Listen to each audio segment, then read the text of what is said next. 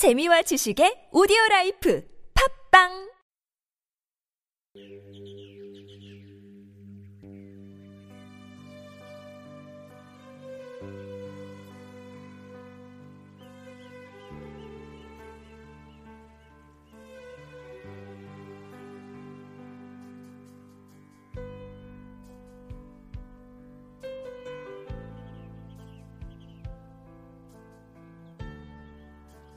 신령과 진리로. 요한복음 4장 24절에서 26절 말씀입니다. 하나님은 영이시니 신령과 진정으로 예배할지니라. 여자가 가로되 메시아 곧 그리스도라 하는 이가 오실 줄 내가 아노니 그가 오시면 모든 것을 우리에게 고하시리라. 예수께서 이르시되 내게 말하는 내가 그로라 하시니라.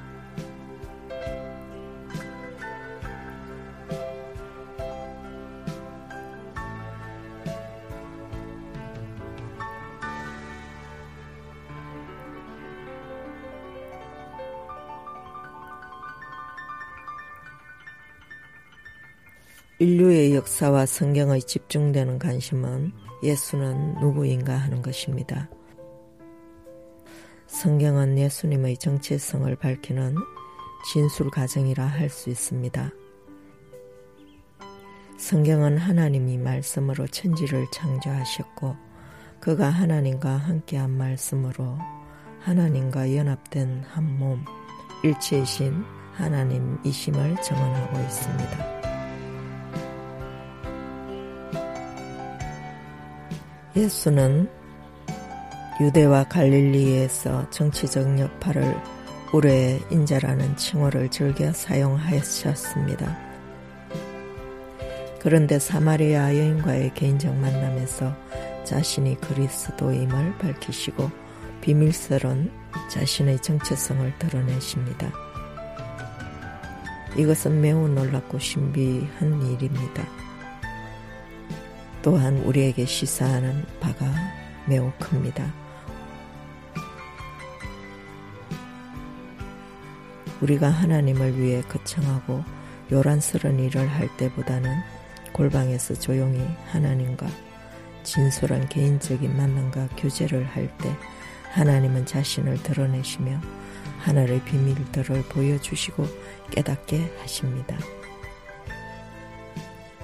하나님은 만유 위에 계시고 만유 안에 거하시며 만유를 통일하십니다.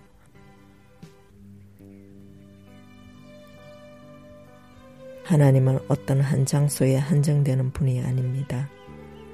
유대인들은 엘루살렘 성전에 모여 제물을 드리고 하나님 말씀을 소리내어 읽고 찬양함의 예배를 드렸습니다. 하나님이 에루살렘 성전에 거하신다고 생각했기 때문입니다.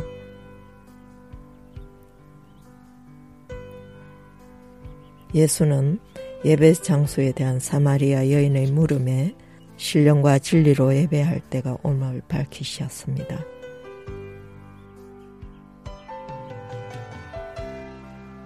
성전의 제물은 인간이 지은 죄를 사하기 위한 것입니다. 예수는 자신을 생축으로 하나님께 드리며 인간의 죄를 대속하는 제물이 되셨고 부활하여 그를 믿는 이들 영안에 가는 산령이 되었습니다. 우리가 신령과 진정으로 드리는 참 예배를 원한다면 시끌벅적한 부흥회를 쫓아다닐 것이 아니라 조용한 골방으로 향해야 합니다. 우리의 영 안에 가시는 거부를 바라보며 대면해야 하는 것입니다.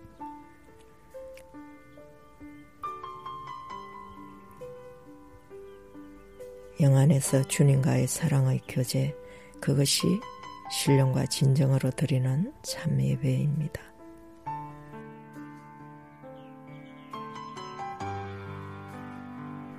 주님의 말씀을 듣고 묵상할 때 성령의 조명하심과 도우심으로 인간의 지적 한계성을 초월하여 하늘 문이 열리고 하늘 비밀들을 깨닫게 되는 한이와 기쁨으로 자신도 모르게 입술에 찬양이 흐르고 찬송할 때 우리의 영혼은 신선한 에너지로 충만하고 춤추게 되는 것입니다.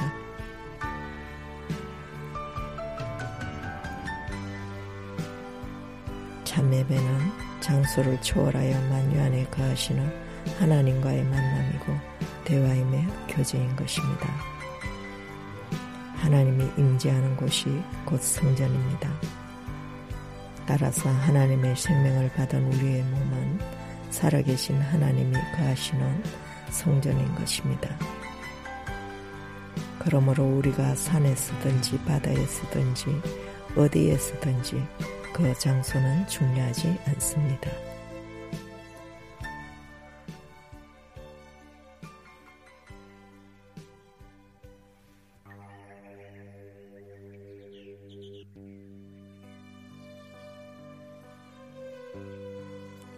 당신은 예배를 통하여 그분과 만나며 교제하고 있습니까?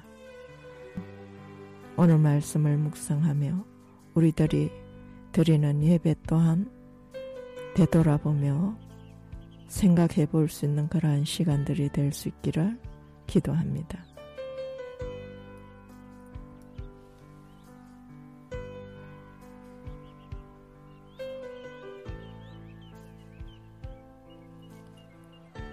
주님, 우리로 하여금 신령과 진리로 예배하게 하시고 우리의 이기와 교만과 욕심을 제하시며 우리를 정결케 하시어 가난한 마음으로 당신을 열망케 하시고 청결한 마음으로 당신을 바라볼 수 있게 하시며 당신의 뜻과 하늘의 비밀들을 보며 깨닫게 하시고 의에 목마르며 하나님 나라를 바라보며 일하게 하옵소서.